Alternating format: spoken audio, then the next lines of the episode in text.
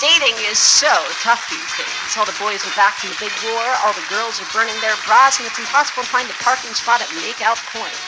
What's a young, hip guy or gal to do to meet that special someone?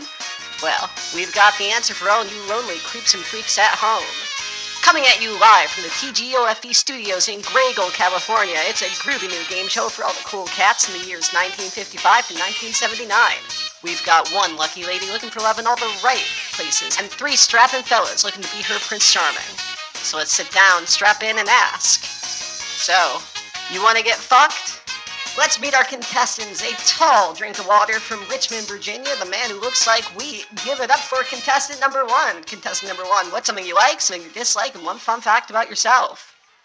Uh, hi, I'm I'm from Richmond, Virginia. You know, a lot of city folk from big cities like uh, Cleveland uh, think that you know being from the South means that I'm uneducated white trash, but that's not true at all. I like the finer things in life, such as uh, Olive Garden and uh, Chipotle's, I believe it's called.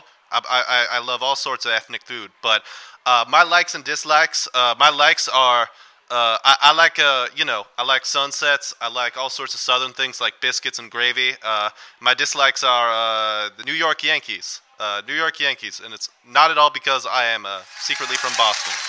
Very good to hear, contestant number one. It seems like this will be a tough act to follow, but let's give it up for contestant number two, the big man from the Midwest himself. Contestant number two, what's one thing you like, one thing you don't, and one fun fact about yourself?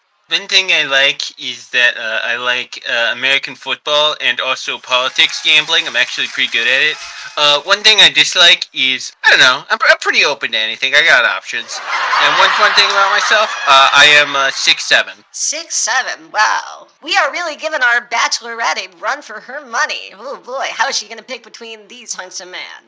All right, let's move on to contestant number three. Contestant number three, the tech billionaire from Philadelphia. Tell us one thing you like, one thing you don't like, and one fun fact about yourself. A fun fact about me is that I can't stop wiggling.